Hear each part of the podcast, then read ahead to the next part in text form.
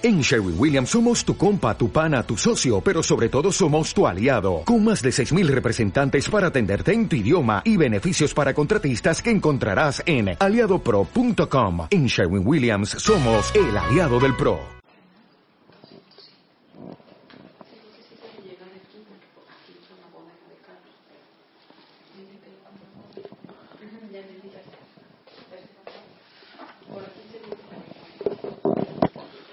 Bueno, vamos a ver tres pasos. Tres pasos para aplicar a las relaciones. Tres pasos muy sencillos que, que este, por supuesto se han probado, los he probado, están basados en el curso de milagros, que nos pueden ayudar a sanar nuestra visión de la relación. Entonces, en estos tres pasos es es algo que nos puede ayudar otra vez a solicitar ayuda espiritual.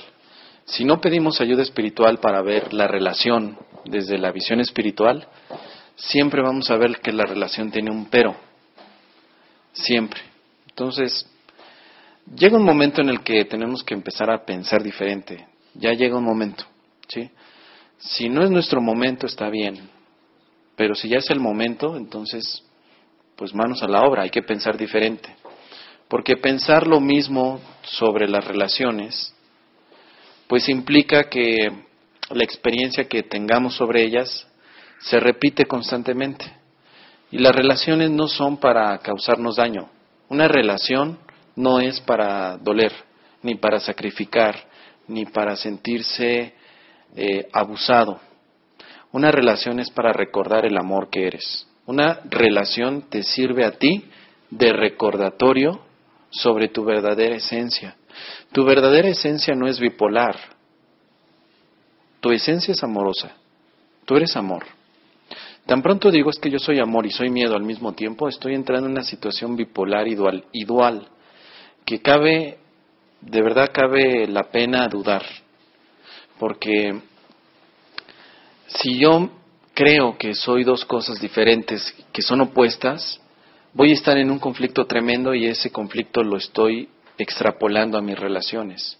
Si yo creo que soy amor y que soy al mismo tiempo dolor, eso lo ven los demás. Yo voy a ver que los demás son amor y son dolor. Entonces al revés funciona también, porque si tú estás viendo que los demás son bipolares es porque tú crees que eres bipolar tú. Hay una frase muy de moda que tiene que ver con que somos espejo o que tú eres un espejo de mí. Entonces, cuando tú ves a una persona y dices, es que esta persona es traicionera, infiel, ¿a poco es porque yo también soy así?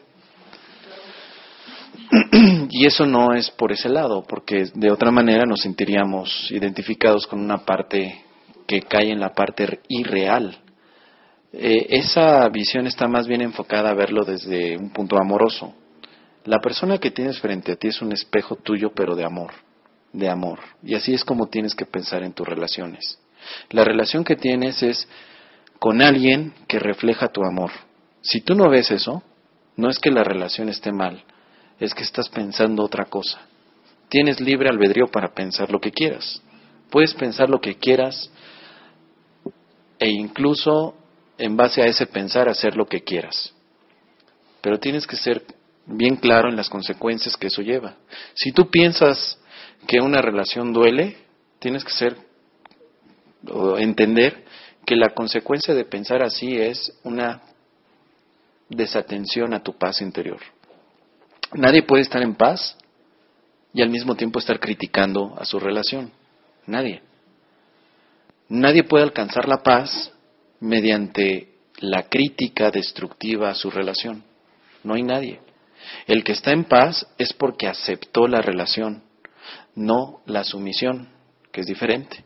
Aceptar una relación significa verla con amor. La sumisión es verla con indiferencia y con sacrificio y con dolor. Pero en esta diferencia es bien importante recordar que el aprendizaje se hace a través del guía interno. Tu maestro interior te va a decir cómo puedes ver esta relación sin que caigas en la idea falsa de la sumisión. Porque la sumisión te va a llevar finalmente a que en una relación no expreses ante ti mismo lo que sientes, que ese es el primer paso. En el primer paso para sanar nuestra visión de las relaciones, lo que tenemos que hacer es un reconocer. Tengo que reconocer cómo veo la relación. Por ejemplo, ¿cómo te sientes en tu relación? Nada más sé honesto contigo mismo. ¿Sí? Me siento mal, me siento triste, me siento traicionado con la relación que tengo.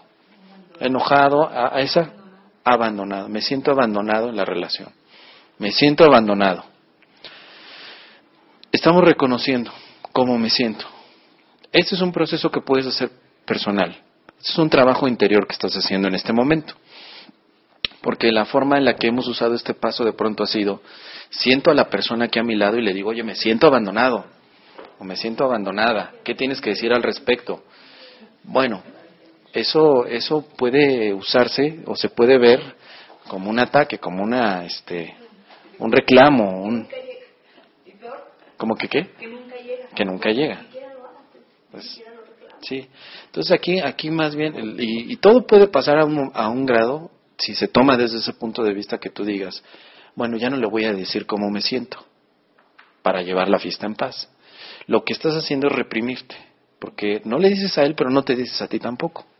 Ya no te vas a decir a ti. La idea aquí primero es, es el, el sistema de un curso de milagros. Primero, examinas tus creencias. Después las vas a neutralizar y después las vas a corregir.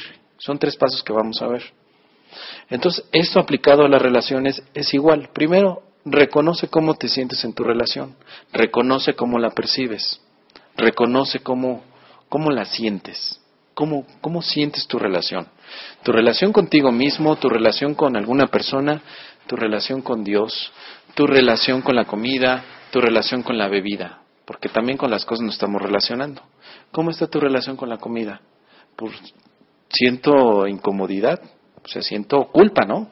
Mi relación con la comida es que reconozco que la siento con culpa. Bueno, pues ahí hay algo. El siguiente paso es la neutralización. Neutralizar, pues es ni para allá ni para acá, ¿no? es como un equilibrio, es como un punto donde no hay, pues no hay movimiento. Hay, hay un punto neutral en el que ni es bueno ni es malo. Bueno, la neutralización significa que tú no sabes en este momento si tu relación es buena o mala. Pero hay una relación. O sea, si en este momento, vamos a suponer, yo reconozco que me siento mal, ¿Te sientes mal porque está mal tu relación? No necesariamente. Te puedes sentir por mal en la relación por otras cosas, pero no porque la relación esté mal. Pero no lo sabes. No sabes realmente. Neutralizar significa no sé cómo está mi relación. Si tú no entras en este paso del no sé,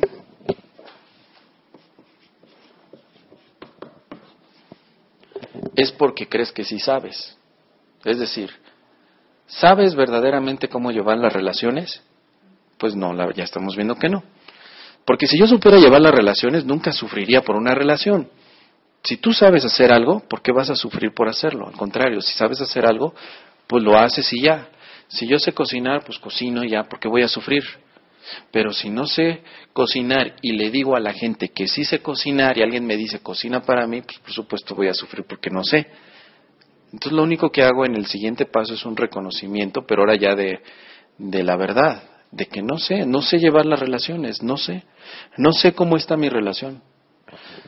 Si yo digo, sí sé, mi relación está del carajo, como tú ya sabes que está mal, pues vas a querer tomar una decisión por tu cuenta, es decir, vas a querer, según lo que te diga la televisión, lo que te digan los libros, lo que te diga alguien más vas a querer tomar una, una decisión porque ya tomaste de antemano el juicio de que tu relación está mal. Pero ¿cómo podrías tú llegar a esa conclusión de que está mal? Muchas veces hay cosas que has pensado que están mal y después de un tiempo te decías, no, ¿cuál estaba mal? Estaba bien, qué bueno porque me ayudó a crecer y me ayudó a ver otras cosas. Qué bueno que pasó lo que pasó porque ahora me ayudó a crecer. Pero en el momento estaba muy mal y después estuvo muy bien. Entonces las cosas también no están mal, pues es que a veces están bien, están mal. Eso significa que no sabes cómo están. Ese es el siguiente paso, es el paso dos. Reconozco que no sé cómo está mi relación, no la sé. Cuando tú dices no la sé, dejas de explicar cómo está tu relación. No necesitas explicarte a ti mismo cómo está. Si quieres ayuda espiritual, necesitas primero poner a tu mente en un estado de recepción espiritual. Cuando la gente dice, Dios, ayúdame, ayúdame a que mi relación ya no sea destructiva, esa oración, así como la acabo de decir, está tendenciosa, porque ya juzgaste que tu relación está destructiva. Es decir, es como decir, Dios, ayúdame a no ver tanto estúpido en la vida. esa oración está tendenciosa. Dios, ayúdame a no toparme con los estúpidos en la vida. Está tendenciosa porque ya estás tomando en cuenta o estás diciendo, según tú, que hay estúpidos en la vida. Y la verdad es que no sabemos cómo son los demás. No podemos hacer ese tipo de oración. También si decimos, Dios, ayúdame a no encontrarme a un hombre malo o a una mujer mala, ya estoy yo poniendo condiciones de cómo debe de ser la relación. ¿Sí? Entonces la oración verdadera es mucho más abierta, que eso es algo que no nos gustaba. Queríamos una oración muy enfocada a lo que supuestamente sabíamos, pero estamos descubriendo que no sabemos muchas cosas. Entonces, en el segundo paso tú simplemente dices, no sé, no sé cómo está mi relación, no sé qué significado tiene esta relación, no sé para dónde va, no sé si tenga que ir a algún lado, no lo sé, no lo sé y está bien no saberlo, porque mi mente se va a poner en disposición de aceptar una nueva idea. Y el tercer paso que ya es importante es la corrección. En la corrección viene la ayuda espiritual. Aquí es donde verdaderamente cambiamos nuestra visión. La ayuda espiritual reconoce que tú le estás pidiendo algo más grande que en este momento lo que tú alcanzas a ver, algo más grande, le estás pidiendo su forma de ver. Es como un niño, un niño pequeño. Imagínate un niño pequeño que le tiene miedo en la noche cuando apaga la, la, luz, en las cortinas, en el reflejo de afuera, las imágenes parecen monstruosas. ¿No? Tú sabes como adulto que eso no es real, que es una imagen que se está formando ahí por el contraste de luz, pero el niño no lo sabe. El niño piensa que si hay monstruos, el niño sufre, el niño se siente atrapado, se siente con miedo. ¿Sí? Pero tan pronto el niño le dice, bueno, reconozco que me da miedo la sombra, pero no sé qué son las sombras, va y le pregunta a su padre, padre, ¿qué son estas sombras? ¿Me puedes explicar qué es? ¿Qué tengo que hacer al respecto? Entonces el padre le dice, pues no te preocupes, o sea, eso que estás viendo ahí no, no es algo que te pueda atacar, no te quita nada. Descansa, relájate y mañana que sea de día, esas sombras no las ves. Entonces nos ponemos nosotros en esa posición como niños. Nosotros sufrimos una relación porque somos como niños que nos da miedo muchas cosas, nos da miedo el amor, porque no sabemos lo que verdaderamente es el amor.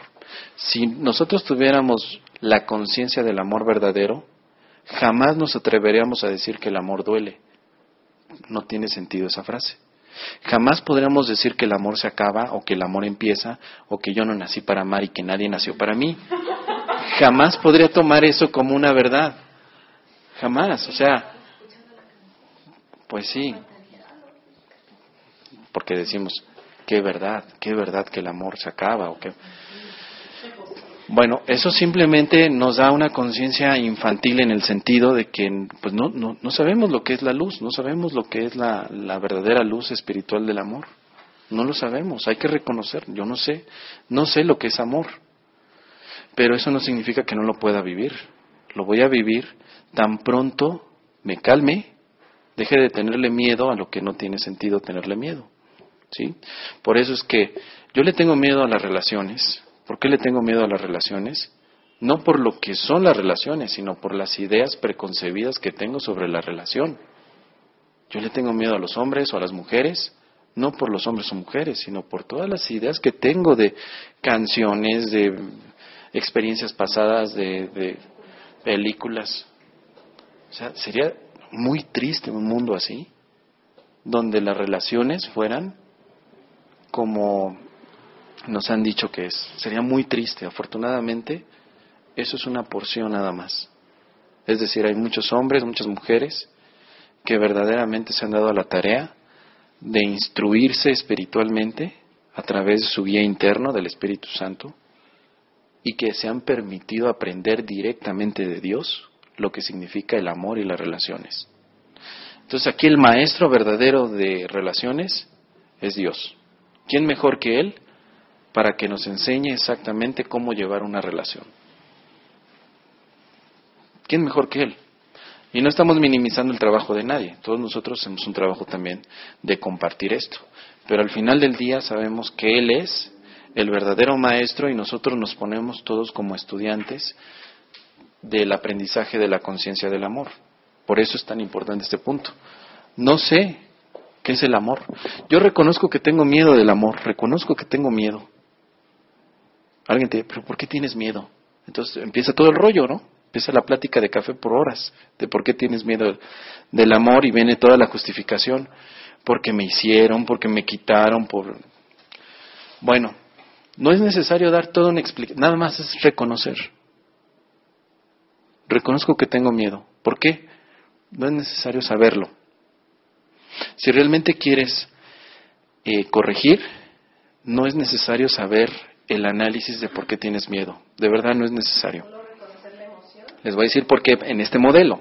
Por supuesto respetable cualquier cosa. Pero en este modelo les voy a decir por qué. Porque es un modelo express. Es decir, podemos reconocer por 20 años por qué tenemos miedo a lo que tenemos miedo. Entonces aquí entraremos en muchos aspectos. Tengo miedo porque en la vida pasada ocurrió esto, tengo miedo porque las energías están así, porque los planetas están de esta manera. Puedo llevarme muchos años tratando de hacer muchas ideas de por qué tengo miedo. Pero si no hago algo al respecto, yo voy a seguir con miedo. Es como, pues tú le preguntas, oye, ¿por qué tengo miedo? entonces la otra persona, ah, pues mira, tienes miedo por esto, por aquello, por lo demás, y se pasa mucho tiempo diciéndote eso. ¿Tú qué quieres? ¿Realmente explicar por qué tienes miedo o, ya soltar ese miedo y experimentar el amor? Pues entonces si tu función es, o si tú deseas ya experimentar el amor, simplemente reconoces, tengo miedo, tengo miedo de, de esta relación. Después vas al siguiente paso, porque no sé qué es el amor, no sé. Por eso tengo miedo, porque no sé, no sé por qué está la relación así. No sé por qué mi pareja hace lo que hace, no lo sé. Antes tú te explicabas, tú decías, es que hace lo que hace para fastidiarme. Ya sabe que no me gusta y lo hace. Entonces sigues en una etapa de molestia. Te lo, exactamente, eso, muy bien, claro. Cuando tú dices, es que es mi culpa, tú ya estás explicando, tú ya dirías, es que hace lo que hace porque es mi culpa. Entonces, en lugar de liberarte, te volviste a encadenar. ¿Por qué hace lo que hace? No lo sé. ¿Por qué llegó así? No lo sé. ¿Por qué se comportó de esta manera? ¿Por qué lo encontré con otra? No lo sé. No lo sé. Si tú dices que sí sé, porque todos los hombres son iguales, porque la otra vez este, tuvimos este problema, entonces no sales, te quedaste atorado. Te quedaste atorado en la culpa. Entonces, si quieres salir en la culpa, estos tres pasos te ayudan. ¿Por qué se comporta como se comporta él y todos los hombres o todas las mujeres? No lo sé. ¿Ok? Cuando tú dices no lo sé, tu maquinaria ególatra se paró. Toda esa parte del ego que está haciendo juicios se detuvo. Y hace un huequito para que te entre nueva información. Mientras tú no hagas el no sé, la maquinaria está creando juicios. Está diciéndote, es que lo hizo por esto, lo hizo por aquello y lo hizo por lo demás, y nunca estás satisfecho. Nunca estarás satisfecho con la explicación que te des de tu pasado. Nunca. Tan pronto haces un espacio con el no sé, estás dispuesto a recibir la ayuda de Dios. Digamos que para que Dios te pueda enseñar, tú necesitas no saber nada. De otra manera no te enseña Dios. No puede, porque tú mismo bloqueas el aprendizaje. Es como si Dios te dijera, mira, es que la verdad la persona con la que compartes la relación es una persona amorosa. Y tú te dijeras, no es cierto Dios, es bien mentirosa. Tú porque no estás casada con él, pero si estuvieras con él, te darías cuenta. Y Dios te dice, no, es un hermano de amor. Y tú le dices, pero estás loco Dios, ¿cómo va a ser un hermano de amor este hijo de tal por cual? O sea, es como si tú le dijeras a Dios, ¿quién va a saber más Dios, tú o yo? ¿Tú que desde el cielo lo ves o yo que vivo con él? Yo, yo que la sufro. Entonces parece de risa, pero es que así entramos en eso. Dios te está diciendo, tu hermano es amor. El Espíritu Santo, tu divinidad, te dice, todos son amor como tú. Y toda esa inteligencia de amor le estás diciendo, no es cierto, eres un mentiroso. Yo conozco muy bien a los hombres, yo conozco muy bien a las mujeres, yo conozco muy bien a los presidentes, yo conozco muy bien a los mexicanos. Y son así, son así, son así. Entonces tenemos que dejar de ser arrogantes. Tenemos que dejar de pensar que sabemos cómo son los demás. Y tenemos que decir, no sé. No sé cómo es mi hermano. Tercera parte, corrección. ¿Cómo corrijo ese pensamiento? ¿Qué es lo que tengo que corregir? Tengo que corregir mi visión sobre mi hermano. Corrijo sobre lo que veo. Si yo estoy viendo que mi hermano, que está en la relación, es un es un hijo de tal por cual, eso no me va a ayudar. Lo único que me ayuda a mi paz es ver a mi hermano como el bendito Hijo de Dios, como el amado Hijo de Dios, como un ser lleno de amor, de ternura. De verdad que si yo no veo a mi hermano, no me ayudo. Si yo sigo viendo que mi hermano es un mentiroso, un traidor, un violador, un asesino, un narcotraficante, y que todo eso es dolor, mira, ni lo ayudas a él ni a ti. Lo único que haces es alterarte. Lo único que te permite ver a tu hermano con amor, cuando antes lo veías con dolor, es un milagro. Y estos pasos son los pasos del milagro. Son tres pasos que te llevan al milagro de verlo diferente. ¿Tu hermano tiene que cambiar algo para que tú seas feliz? La verdad es que no. Él puede seguir siendo lo que lo, comportarse como se comporte. Pero si tú quieres ser feliz, la felicidad radica en ti y en cómo ves lo que ves. No radica en que tu hermano deje las drogas o que tu hermano entre a las drogas. No radica en que tu hermano ya no viole o asesine. No, no necesitas que él haga esos cambios para que tú seas feliz.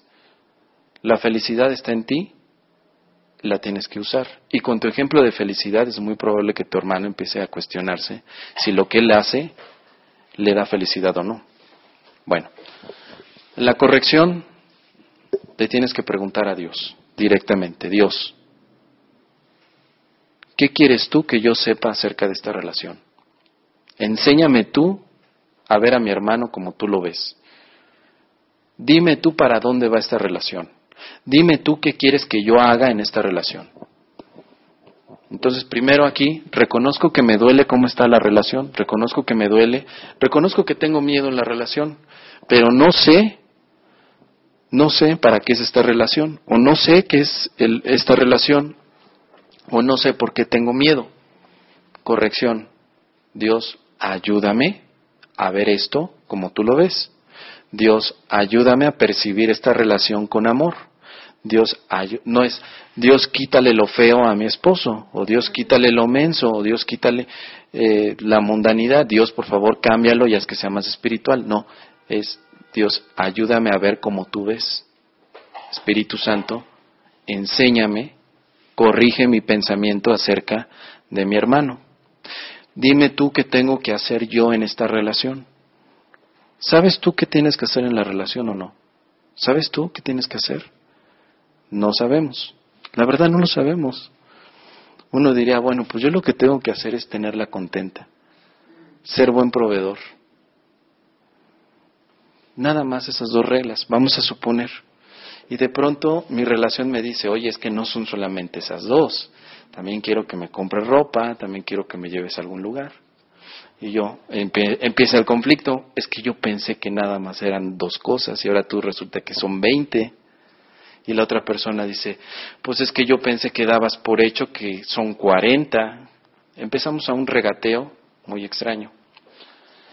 Cuando tú le preguntas a Dios, ¿cómo puedo ver esto de otra manera? ¿Cómo puedo ver mi relación de otra manera? Dios te va a dar respuestas muy específicas, te dirá qué hacer.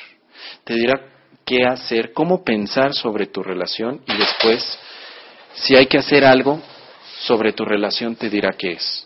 Te dirá que tal vez lo único que tienes que hacer es perdonar. Perdonar que tu esposo no se acordó de tu cumpleaños y que no tiene sentido estar enojado.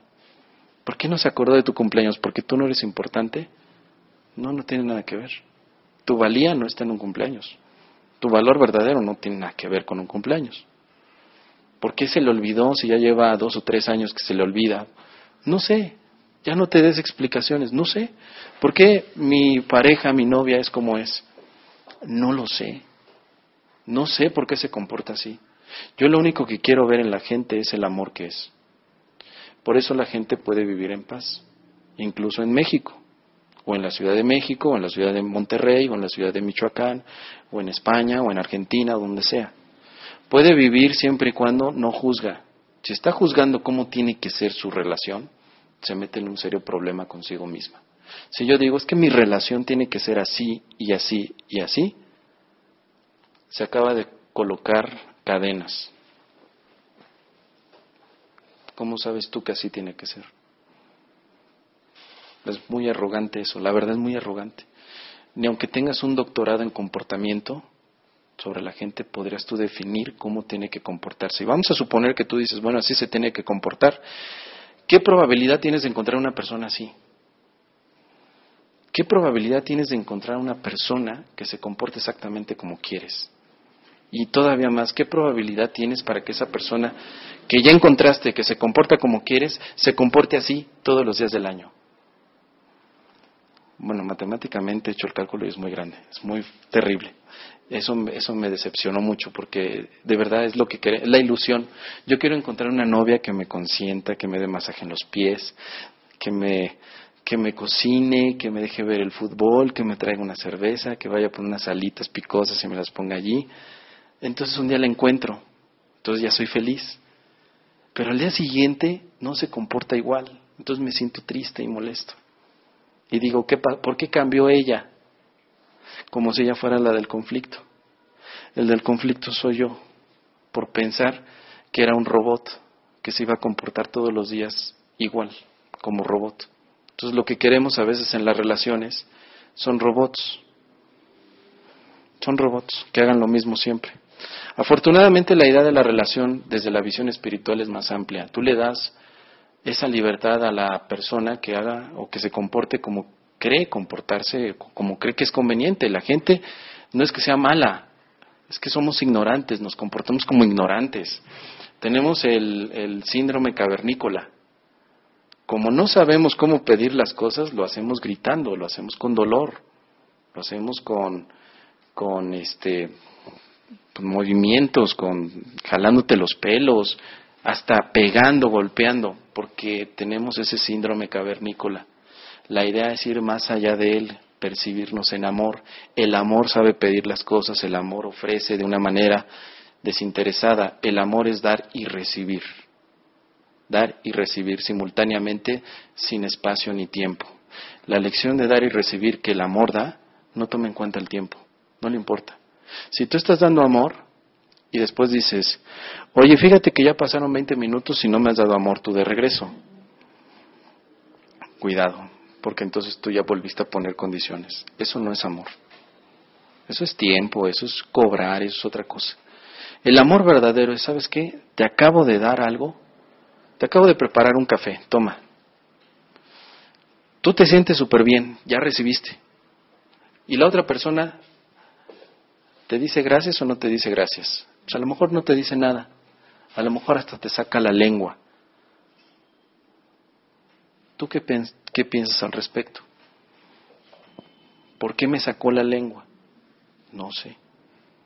Yo soy feliz al haberle dado el café. Punto. Se acabó. Eso resolvería los conflictos. Pero lo que pasa es que hacemos el café esperando que la otra persona, al menos dame las gracias, ¿no? Oye, lavé tu ropa, al menos dame las gracias, ¿no? Eh, y empieza el conflicto. Es que siempre hay expectativas. La, expectativa es una regla que, que has puesto. Hemos puesto expectativas en la relación. Imagínate una relación que no tuviera expectativas. ¿Cómo la ven? ¿Muy loca la idea? ¿Mm? Pero es difícil. Pero probable o no. ¿Qué probabilidad le damos a una relación así? De que se pueda vivir. Al menos podemos darle un poquito de probabilidad de que se puede encontrar o se puede vivir una relación así. O definitivamente no.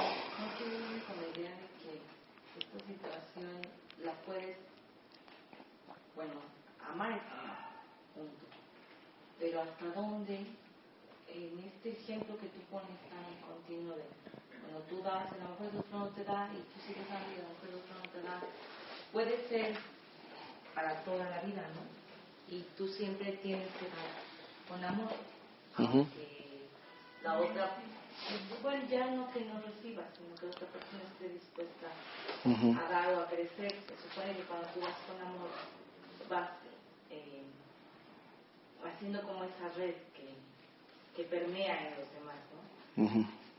Pero no quiero irme con la idea de que es una situación de tolerancia infinita y que así tienes que prolongar las relaciones con todo el mundo y que no llegue un momento en que tú digas, bueno, yo di y di con amor, pero es momento de... No sé ok, sí, por supuesto. ¿En qué momento dirías algo así? Yo di con amor, pero ahora me duele, me siento mal, me siento, siento que no me están retribuyendo. ¿En qué momento podríamos llegar a eso?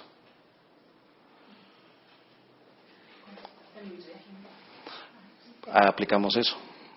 O sea, eh, tú estás dando, vamos a poner aquí, ¿no? Tú estás dando, pero internamente tú estás recibiendo. Parece que tú estás dando a un mundo exterior, ¿no? Y aquí está tu mundo interior mental. El amor, eh, eh, el amor por sí mismo se da, o sea, se da, se da solo. ¿Cómo decirte? El amor tiene la el amor es inteligente. Es inteligente y él con que tú estés flojito y cooperando, el amor fluye. No es de que tú tengas que hacer algo amoroso, sino que si tú estás en paz, aunque estés en silencio, el amor está fluyendo, como una energía. Vamos a suponer lo que es una energía, está fluyendo. Tan pronto empiezas a juzgar, es como si tú mismo detuvieras todo eso y quisieras que el amor no se dé. Entonces digamos que en el estado natural de la mente, el amor se da ni se preocupa por, por, lo que dio. En el estado antinatural de la mente hay una preocupación por cuánto amor estás dando. ¿Sí?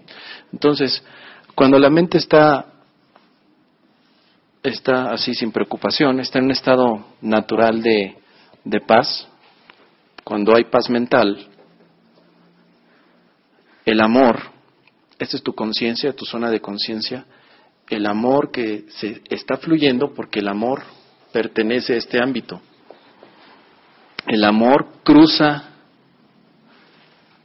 cruza por ti. El amor no es que esté en ti tengas una cantidad finita de amor, porque eso es lo que el ego cree. El ego cree que tienes una cantidad finita y que cuídalo muy bien porque se te acaba. Y así como das, que te lo den. Pero la visión espiritual tiene otra idea, que el amor proviene de Dios, que Dios te ha creado a ti. Por lo tanto, el atributo del amor lo compartes junto con Dios. El amor sincero que tú das a tus relaciones proviene de Dios, pero al pasar por ti se queda en ti y también ayuda a los demás. Ese es el amor sincero. Un amor que por supuesto no se acaba. No se puede acabar jamás, a menos que Dios se acabe. Si Dios se nos acaba, entonces podremos entender que el amor se acaba. Pero si Dios no se acaba y entendemos que Dios es infinito y después hacemos una asociación en la que tú digas, bueno, yo soy hijo de Dios. Decir que eres hijo de Dios es una responsabilidad muy grande en el sentido del amor, pero de una manera muy fluida sucede porque compartes el atributo del amor de Dios. Al ser tu hijo de Dios y no ser hijo del ego, tienes la posibilidad entonces de jamás preocuparte por cuánto amor das no te preocupa, estás dando. Ni siquiera sientes que se te acabe o que tengas poquito en tu reserva de amor, porque el amor al venir de Dios está fluyendo a través de ti, pero todo lo que sí puedes hacer es esto, bloquearlo.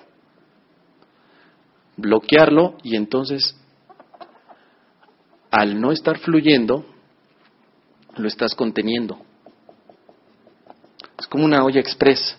Si tu mente bloquea al amor, sientes unas ganas de amar al mundo, pero tú mismo dices, ¿cómo voy a amar a todos? No, cuidado, no los puedo amar.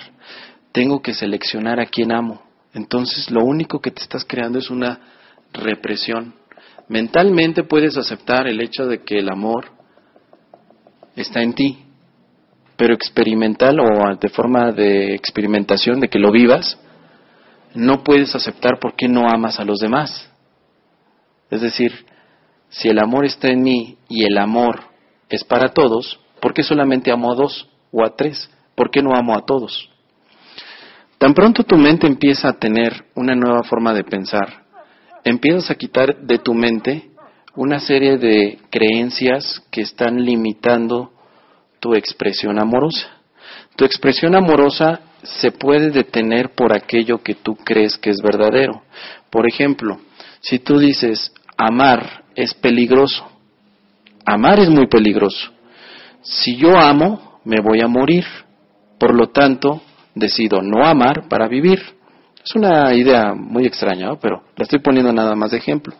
Pones una barrera en tu mente, porque lo que tú decides es así. Si tú decides que no quieres amar, tú puedes poner una barrera. Si dices, el amor duele, el amor se acaba, el amor me hace débil, es que cuando estoy enamorado soy muy débil y todo el mundo abusa de mí, no me quiero enamorar. Todas las ideas que tenemos acerca de las canciones. Tú mismo creas la olla express, la, tapaste y le subiste a todo el fuego, ¿no? Porque tu verdadera esencia es amar, tú quieres amar. Pero en lugar de permitírtelo, te lo bloqueas. Ahora, siguiendo en este ejemplo, limpias, dejas que el amor fluya. Este amor que está pasando por, por ti, te lo quedaste ya. No te lo dio alguien de aquí. No es que te lo dio el mundo. No te lo dio tu pareja o tus hijos. Te lo dio Dios. Dios te lo dio y tu conciencia está reconociendo que ese amor está allí. ¿Qué, qué límite quieres poner al amar? ¿Cuánto es suficiente de dar amor? ¿En qué momento tengo que cortar el fluido del amor a los demás? Cuando se comportan mal. Por ejemplo, un niño. Vamos a poner un niño de dos meses de nacido. Llora mucho, hace mucho berrinche, te pega, te pega muchas veces. Y tú no detienes el flujo de amor. Por el contrario, dices, no importa, no significa nada. Este golpe que me acaba de dar no significa nada, porque no sabe, ¿no? Decimos eso, porque es puro amor este niño. Estás viendo el reflejo de tu amor allí en el niño. Tú no vas a decir, como me dio de patadas este niño, ¿sabes qué? Y es más, no lo sientas, voy a hablar con, seriamente contigo. Mira, a mí no me gusta que me den patadas. Como me diste patadas, aquí terminamos la relación, ¿sí?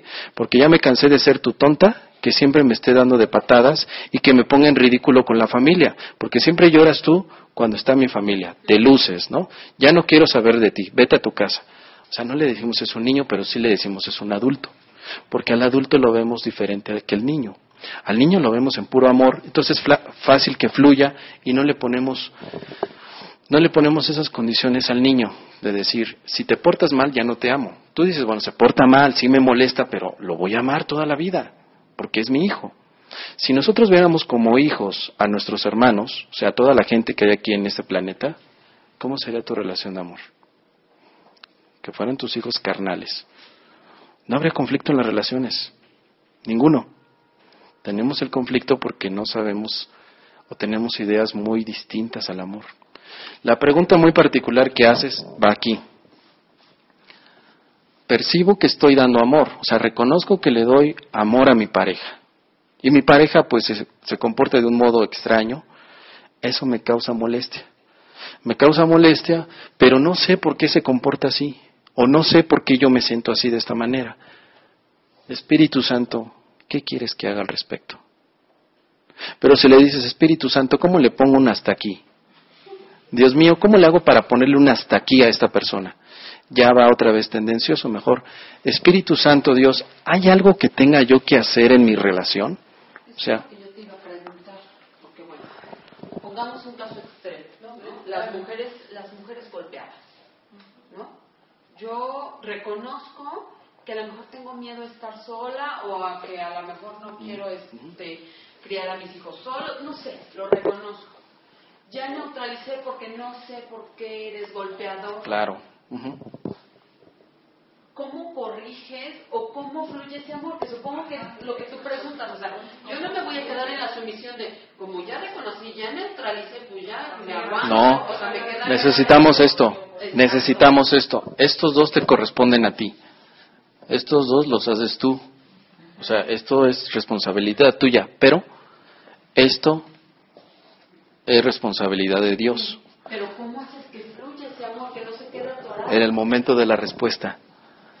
En el momento que recibes la respuesta, vamos, vamos, vamos aquí, espérame.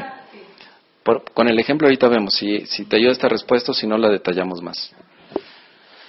Como bien dijiste en el proceso, en el caso de las mujeres golpeadas, no sé por qué se comporta así. Porque si de pronto digo, no sé por qué esta persona es tan mala y me pega, vamos otra vez al juicio, la idea es que no sé por qué pasa lo que pasa, en pocas palabras, muy general. Dios, ¿qué tengo que hacer? ¿Qué tengo que pensar sobre esto? Dios, ¿hay algo que tú quieras que yo haga? ¿Quieres tú que yo haga algo? Fíjate cómo al preguntar de esta manera, tú todavía no has tomado una decisión al respecto de si te quedas o te vas, si eres sumiso o no. Es decir, es muy válido decir, yo me siento golpeada, me siento ultrajada, me siento este ofendida, usada, es claro, reconócelo, sí reconoce que no se trata de esconderlo, reconócelo, sí, pero también reconoce que hay algo que no estás viendo. Reconoce que a lo mejor todo eso está formando parte de un plan muy grande en el que el día de mañana te conviertes en una conferencista que habla sobre estos temas y le cambias la vida a alguien más. Entonces lo que tú considerabas que era algo malo porque te golpeaban en ese momento, a largo plazo resulta que fue algo que te ayudó y tenemos todos ejemplos de personas que cuentan sus experiencias de, dificultad y cómo en algún momento salieron adelante. Y esas ideas nos ayudan mucho, nos inspiran. A mí me ayuda mucho ver cómo la gente resolvió sus problemas. A mí más que enterarme de los problemas de la gente, me gusta saber cómo lo resolviste. ¿Cómo le hiciste tú para aplicar las ideas de un curso de milagros para que tu relación mejorara? ¿Cómo le hiciste? Ah, bueno, pues mira, pasó esto. Ah, bueno, eso me interesa. Porque entonces veo que las ideas se pueden aplicar. Cuando yo le pregunto a Dios, ¿qué tengo que ver o qué tengo que aprender aquí? ¿Qué quieres tú que yo haga al respecto? ¿Qué quieres tú que yo piense sobre esto? Tal vez Dios te dice, aléjate de ahí. Tal vez Dios te dice, relájate. Tal vez Dios te dice, perdona. Tal vez Dios te dice, dale un abrazo. Para saber qué te va a decir Dios, no hay una regla, pero todo tiene el contenido de amor. Por eso les decía yo hace un momento, no podemos dar el mismo consejo a toda la gente. No podemos decir, si te pegan, pégales y vete. No podemos decir, si te pegan, dale un abrazo y después te vas o después te quedas. No podemos decir eso en el sentido. En unas circunstancias, perdón, de la vida, puedes tener la misma situación y tu reacción es diferente. Por supuesto. Ahora también pasa algo, fíjate. Vamos a suponer que en este ejemplo Dios te dice, dale un abrazo. Y tú dices, ¿cómo le voy a dar un abrazo a alguien que me está pegando? Me duele. Pero vuelves a preguntarle y Dios te dice, dale un abrazo. ¿Tú qué haces? ¿Le haces caso a Dios o le haces caso a tu pasado? Alguien dirá, pues le hago caso a mi pasado y mejor me voy. Y me voy. Claro, ¿por qué le voy a hacer caso a Dios si no sabe, no? Y mi pasado sí sabe. Entonces me voy. Cuando Dios me dijo, dale un abrazo. ¿Por qué Dios me diría algo así tan loco? Pues porque Dios sabe todo, ¿no? O sea, Él puede ver que si le das un abrazo va a tener un efecto benéfico para ti y para el mundo. Vamos a suponer que en vez de huir, hiciste lo que Dios te dijo. Si Dios te dijo eso, si Dios te lo dijo, es porque Dios sabe. O sea, tendremos que darnos cuenta y tomar una decisión ya en este momento. ¿Dios sabe o no sabe? Yo sé o no sé. Es muy claro, muy sencillo. Si Dios sabe y yo le estoy preguntando al que sabe, y el que sabe me dice qué hacer, entonces lo que me está diciendo que haga es porque es verdadero.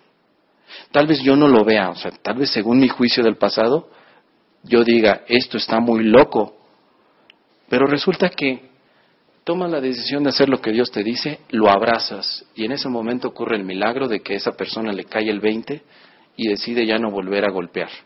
Tal vez, tal vez. Les puedo contar ejemplos personales donde ya no son tal vez, pero sí hubo cosas muy particulares que Dios me dice, hazlo y ya. Entonces yo le pregunto a Dios, pero ¿por qué quieres que lo haga? ¿Por qué quieres que le dé un abrazo a alguien que me está pegando? Y Dios me dice, hazlo. Porque cuando lo hagas y lo vivas, te vas a dar cuenta el para qué. Entonces tal vez en ese momento la relación toma otro sentido. Porque en el momento que Dios te dice qué hacer en tu relación, tu relación toma el objetivo de la santidad. Es una relación enfocada a un aprendizaje mutuo, donde estás aprendiendo a perdonar. las relaciones que, que tenemos son para golpearnos o son para perdonarnos. Son para perdonarnos porque el amor es perdón. El amor va más allá de las ideas que tenemos acerca de cómo tienen que ser los demás. Bueno, eh, espérame tantito, te vas a preguntar algo. No iba a exponerte algo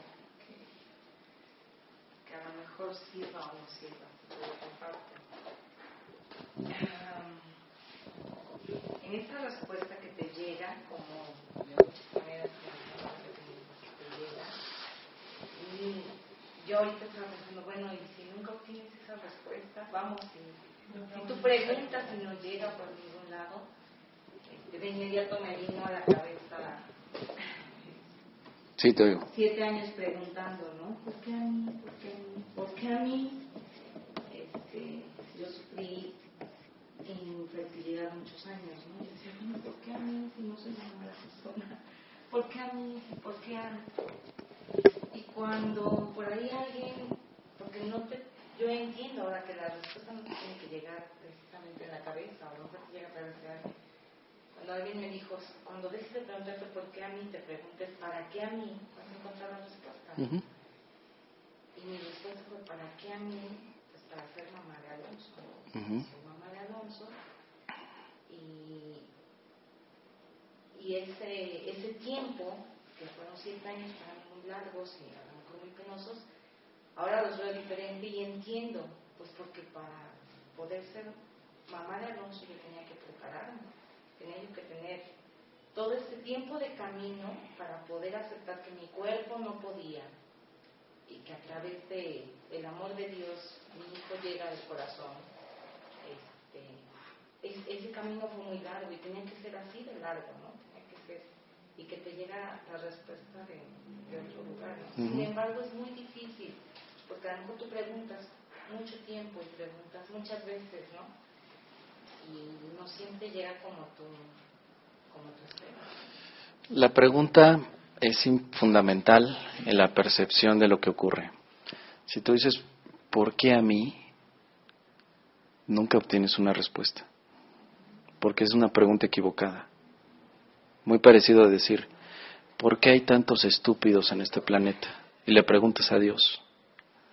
Imagínate eso, o sea, yo le decía, yo le preguntaba eso a Dios, Dios, ¿por qué creaste a tanto estúpido? ¿por qué creaste a tanto corrupto? Y me pasé muchos años esperando su respuesta. Cuando tú haces una pregunta de este tipo, no estás preguntando nada, por lo tanto no hay ninguna respuesta. Hay que aprender a hacer preguntas que no tengan tendencia, sino que sean preguntas que abran el entendimiento espiritual. La pregunta es, ¿qué quieres que haga? No porque creaste estúpidos, porque esa pregunta no tiene sentido. Tampoco tiene una Vamos a suponer que, que tenemos una enfermedad. Vamos a suponer que tengo una enfermedad, vamos a suponer que tengo cáncer. Si yo le pregunto, ¿por qué a mí, Dios? ¿Por qué a mí? Esa pregunta no tiene sentido desde la visión espiritual. Pero la que sí tiene sentido en la, en la visión espiritual aplicada a este mundo es, ¿qué quieres tú que yo haga al respecto? Ustedes conocen la historia de Nick Bujic. Sí, Nick hizo esta pregunta. Este muchacho, pues no tiene ni brazos ni piernas, ¿verdad? Tiene puro torso. Y él da conferencias mundiales. Él está más feliz o, muestra más alegría que cualquiera de nosotros en, en nuestros buenos días. Está agradecido. Hace muchas bromas de sí mismo. Está casado.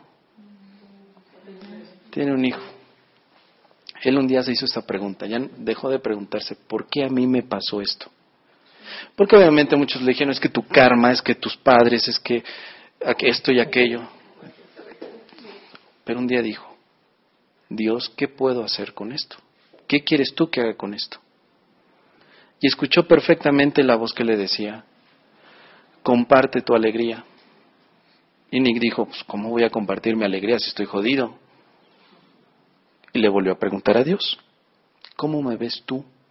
¿Y qué crees que le contestó Dios? Pues Dios le dijo, veo un ser de amor, te veo en amor, comparte ese amor. Entonces Nick, sin piernas, sin brazos, pues ¿cómo iba a agarrar un micrófono, no? ¿Cómo se iba a mover en un escenario? ¿Cómo le iba a hacer? Y sin embargo la ayuda se le dio.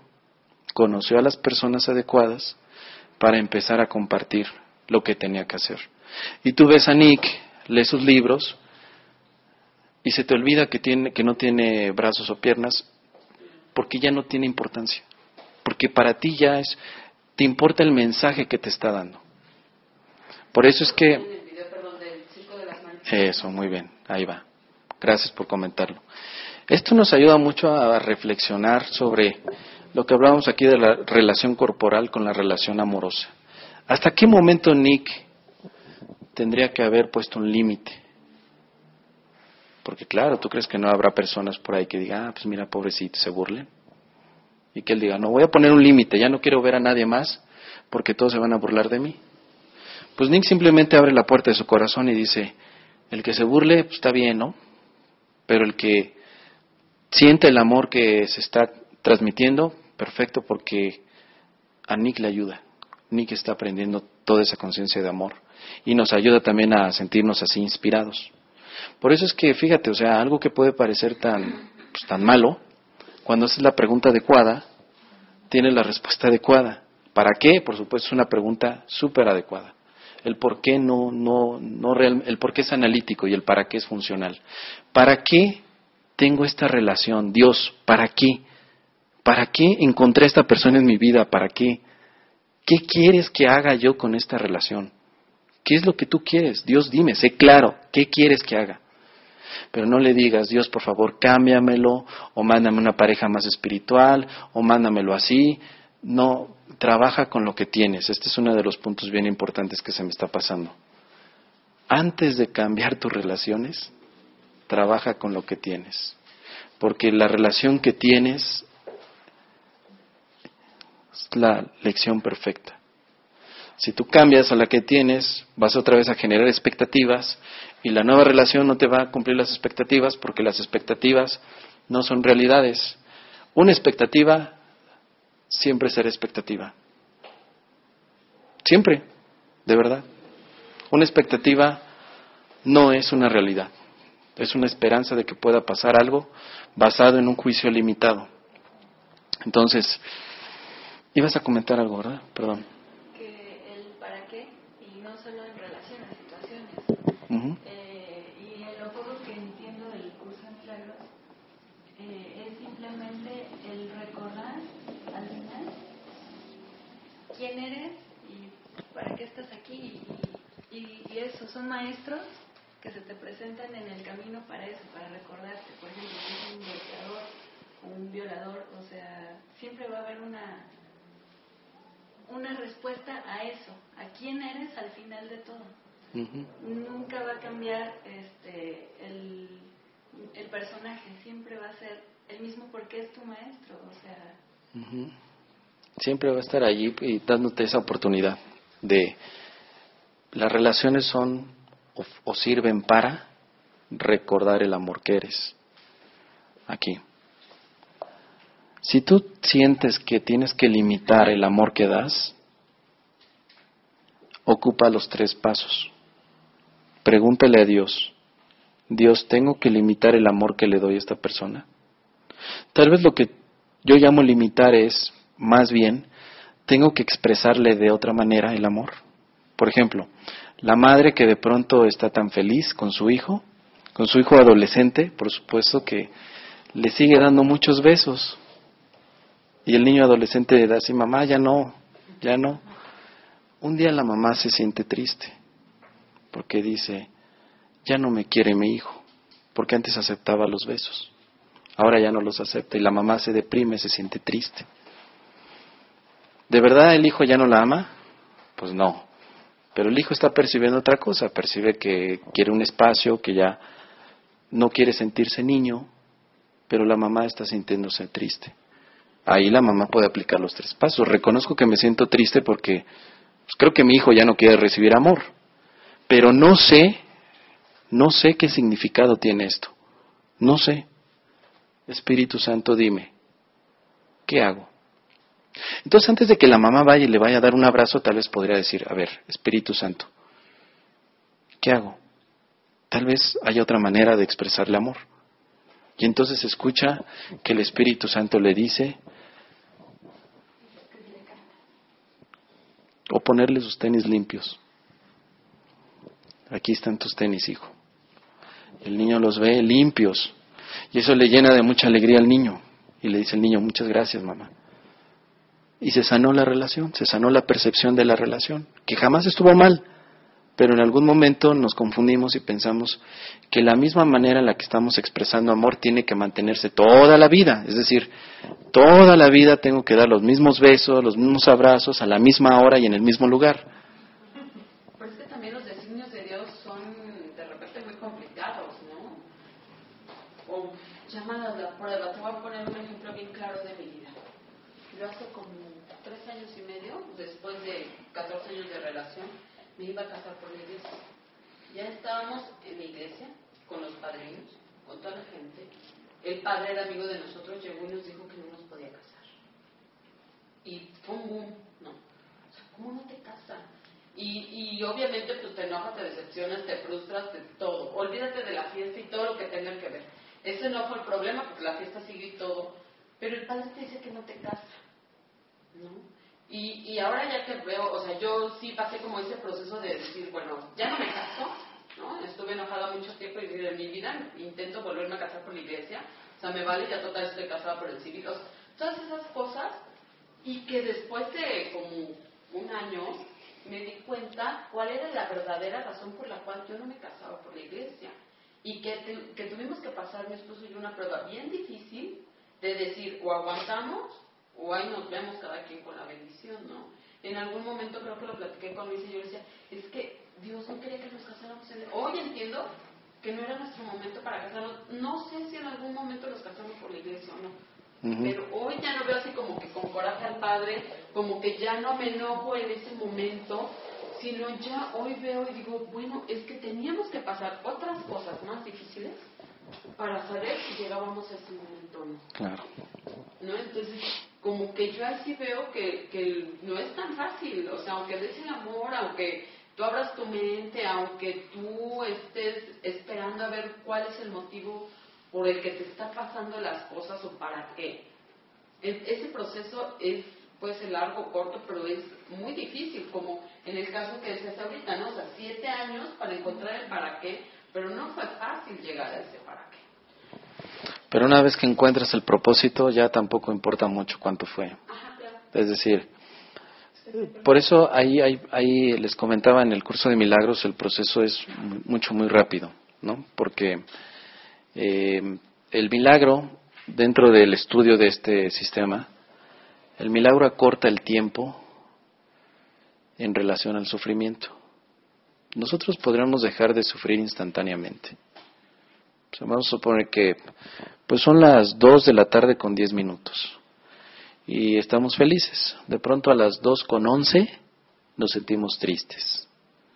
pues a las 2 con 11 con 2 segundos podríamos estar otra vez en la conciencia de la felicidad.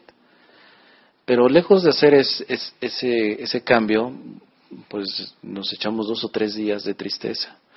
Y esto sucede porque tratamos de evaluar porque estamos tristes, como si la evaluación de la tristeza nos fuera a dar la salida. El proceso que les acabo de compartir acorta mucho el tiempo de, de esta toma de decisiones. Mira, finalmente Dios, Dios tiene una voluntad que no puede cambiarse. Afortunadamente la voluntad de Dios es la tuya también. Qué bueno. Por eso nada real puede ser amenazado. La voluntad de Dios es realidad. Y tú estás dentro de la voluntad de Dios. Lo que Dios eh, em, ha elegido es para ti. Pero no en un aspecto de situación corporal o de comportamiento. Estamos hablando de tu esencia amorosa. Dios decidió que tú eres feliz. Y tú puedes hacer lo que quieras para ser infeliz. Tarde o temprano te vas a rendir y vas a decir, ya me rindo de estarle jugando al infeliz y ahora voy a aceptar mi felicidad. ¿Cuánto tiempo quieres jugarle al infeliz? ¿20 años, 10 años, 2 segundos, 3 segundos? Aquí más bien el que se pone pruebas eres tú. Tú te pones la prueba para ver qué tanto aguantas o qué tanto yo aguanto en determinados aspectos, pero Dios, Dios está en el camino siempre, Dios está diciéndote, yo lo que quiero es que tú estés feliz, pero yo le digo a Dios, Dios sí, yo sé que tú quieres que esté feliz, pero yo quiero estar feliz con esta persona y a mi modo, ¿no? Yo quiero estar feliz con ella y en Cancún. Y Dios te dice, hijo mío, yo nada más quiero que estés feliz, aunque estés en la Ciudad de México y, y con aquella otra mujer. no, Dios, es que yo quiero estar con ella en Cancún. Entonces, o sea, la voluntad de Dios no cambió, pero la tuya, la, la tuya se alteró. Ese es el conflicto. Porque tu voluntad también es ser feliz. Pero en el momento que entramos esto en las relaciones, las relaciones las vemos a veces como un retraso a la felicidad, cuando la relación debe de permitirnos recordar la felicidad que somos. Entonces, yo les comparto esto de corazón. Yo lo que he aprendido es que Dios no es el que me pone las pruebas, sino que yo mismo me las he puesto en el camino como una manera de, probar mi valor, probar qué tan paciente soy, qué tan tolerante soy, qué tan bueno soy. Y un día le pregunté a Dios, ¿por qué me pones tantas pruebas? Cuando yo pensaba que Él me las ponía, y Él me dice, lo que yo he creado no necesita pruebas. Porque Dios sabe quién eres, o sea, Tú pruebas algo o entras en una etapa de prueba cuando no estás seguro lo que está creado. Por ejemplo, los teléfonos, los iPhone, las laptops, las televisiones. Pues están en etapa de pruebas muchas veces, ¿no? Les falla esto, les falla aquello y se corrige. En nuestro caso no es así. Tal vez físicamente pensamos que hay correcciones y mentalmente, pero en el caso espiritual donde tenemos la identidad estable, porque nosotros somos espiritual, o sea, somos espíritu, hemos sido creados una vez y se acabó. Y lo que Dios ha creado lo crea bien, porque pues, es un Dios, ¿no? O sea, si fuera si fuera alguien de Microsoft, si fuera alguien de otra empresa, pues podría entender que tuviéramos fallas y que necesitáramos un proceso de prueba. Por eso les digo, esta, esto parece, así aparentemente hemos como que tenido la idea de que hay pruebas, pero ya en un nivel mucho más profundo, nadie nos está probando. Nosotros mismos estamos viendo obstáculos donde quizá no los hay. Cuando uno de los obstáculos, permítanme, es pensar que se necesita tiempo para conseguirlas, para ser feliz, perdón. Y no se necesita tiempo ni circunstancias, nada. Este mismo proceso, por ejemplo, el, ejemplo que nos compartes, este, pues es un proceso, pasó, ¿no? Por tantos años. Durante todos esos años la felicidad siempre estuvo, pero tal vez uno no la percibió, tal vez no la percibí porque yo estaba esperando que la felicidad llegara hasta que se concluyera el proceso. A lo que voy es a, a lo siguiente, todo ser pacífico aquí va a seguir pagando impuestos, va a seguir tal vez enfermándose, va a tener que atender sus relaciones, pero ahora lo puede hacer feliz. Es muy parecido cuando Tienes un montón de ropa que lavar. No te la brincas, tienes que lavarla. La, haces la lavas enojado, la lavas feliz. Esa es la diferencia. Entonces, ve, ve este tipo de pruebas como la ropa que hay que lavar. Ahí está, ¿no? Ok, ahí. ¿Por qué está ahí la ropa? ¿Quién sabe? Ahí está la ropa, la tengo que lavar. ¿La puedo lavar con una buena actitud y sintiéndome feliz y agradecido? ¿O la puedo lavar con una molestia? ¿Por qué a mí? ¿Por qué a mí? ¿Por qué se acumuló tanta ropa? Y puedo pensar ideas al respecto. Por eso no es tanto lo que nos va pasando, sino lo que vamos pensando sobre lo que nos pasa. Esa es la verdadera clave de la felicidad. Y con eso dejamos a veces de gastar mucho, este, mucha energía en tratar de justificar el por qué nos pasa lo que nos pasa. Y es así como que más liberador, porque entonces las nuevas experiencias que llegan a tu vida las aceptas y le preguntas siempre a Dios, ¿qué quieres que haga? ¿Quieres que haga algo? ¿Te gustaría que hiciera algo en este momento? Y tal vez la forma en la que vamos a resolver el problema es distinta, porque Dios se la sabe de todas, todas. Entonces, finalmente, la respuesta que nos da es la mejor que podemos tener. ¿Ibas a comentar algo? Sí, que, que cómo, cómo entender eso de, que yo soy la que me pongo esas pruebas y no Dios, obviamente. Eh, para cada uno son pruebas muy difíciles, sea lo que sea, ¿no?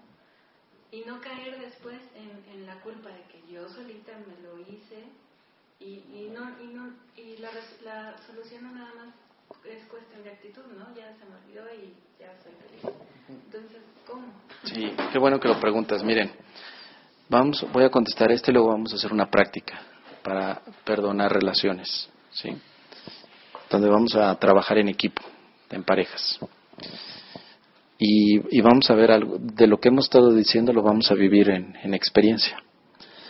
Pero aquí el proceso es igual de tres pasos. Mira, primeramente es que eh, lo que hayas vivido, lo que vivas, debes de reconocer cómo te sientes ante lo que vives. ¿Te sientes bien? Si te sientes en paz, pues no pasa nada, o sea, estás tranquila. Si yo lo que estoy viviendo, yo lo siento con paz, pues todo está bien porque yo me siento bien. Pero si en, ese, en eso que estoy viviendo de pronto me siento alterado, puedo hacer algo al respecto para percibirlo con paz porque todo está en mi mente, yo soy el que categoriza el significado de lo que ocurre. Lo que me hace sentir en paz es porque yo mismo determiné que eso me puede hacer sentir en paz. Lo que me hace alterar es aquello que yo categoricé que me puede alterar. Este es el poder. Este es el verdadero poder. El poder categorizar de acuerdo a tus ideas lo que es verdadero para ti y lo que no lo es. Vamos a suponer que hay un evento que de pronto te dice, o que te hace sentir incómodo, culpable, miedoso, lo que haya pasado, incluso no en este momento, sino que te acuerdes que haya ocurrido. De entrada, reconozco cómo me siento. Después, no sé qué significa este evento. No sé qué significado tiene lo que me pasó. No lo sé. No sé qué significa. Alguien te dirá, ah, ¿cómo que no? Claro que sí sabes. Lo que significa es dolor, traición. Pero tú te dirás, pero no lo sé. La verdad es que no sé. Y en el tercer paso le preguntas a Dios, Dios, ¿qué significa esto para mí? ¿Qué debo yo de entender aquí? Si te das cuenta, el proceso es igual de ponerte de estudiante. Cuando tú dices, es que me duele porque yo sé qué significa esto, te estás poniendo como maestro. Es decir, les voy a enseñar cómo, cómo duele, por qué duele, en todos los aspectos. Cada vez que tenemos la charla de café, donde le digo a mi mejor amigo, ¿por qué duele lo que me duele? estoy en la posición de que soy el maestro del dolor y le explico, mira, me duele porque esto y por aquello y lo demás. Pero tenemos que cambiar la visión a ser estudiantes del amor, es decir, el amor ve todo lo que pasa en este mundo, todo, cualquier noticia.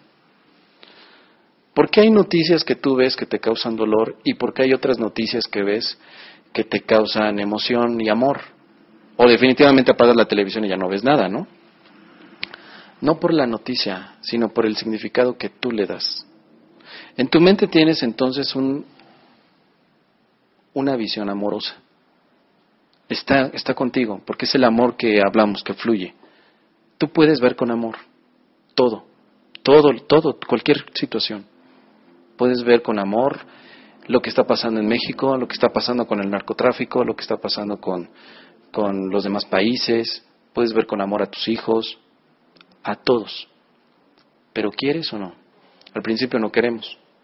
Pero después nos damos cuenta que al, al permitirnos ver con amor todo, nos sentimos muy bien. Me siento bien y puedo ser útil. Entonces, de entrada, si yo estoy viendo algo que me produce dolor es porque yo he elegido verlo con dolor. ¿Cómo me salgo de esa situación? Necesito reconocer, estoy reconociendo que lo que estoy viendo me produce dolor. Paso dos, pero no sé qué significa esto, no sé, no sé cómo ver al mundo, no sé, o a poco ya sabemos ver al mundo. No, no sé cómo ver este mundo, no sé qué interpretar acerca de lo que sucede en México, no lo sé. No sé qué pensar acerca de la comida de McDonald's, no sé qué pensar, no sé qué pensar acerca de, de los presidentes, acerca de la economía, no sé qué pensar, no sé. Tercer paso, Espíritu Santo, dime tú. ¿Qué opinas? ¿Qué opinas, Espíritu Santo? Dime tú, dame tu opinión, dame tu visión. Cuéntame tú las noticias del día.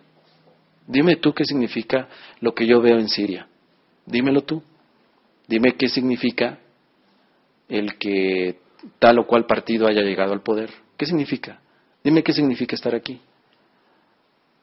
Entonces, esta, forma de, de, tener esta conexión con el Maestro Divino te abre una nueva posibilidad. Te permite ver otras cosas que no habías visto. Te permite estar en paz. No indiferente.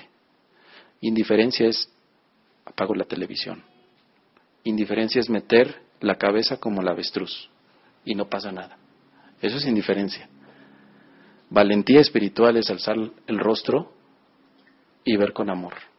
Y de esos valientes espirituales no ha habido muchos. Porque es más fácil meter la cabeza y decir no pasa nada en la relación. Sumisión, ¿no? No pasa nada. Pero no es igual levantar la cabeza y ver con amor a tu relación. Bueno. ¿Hacemos una práctica?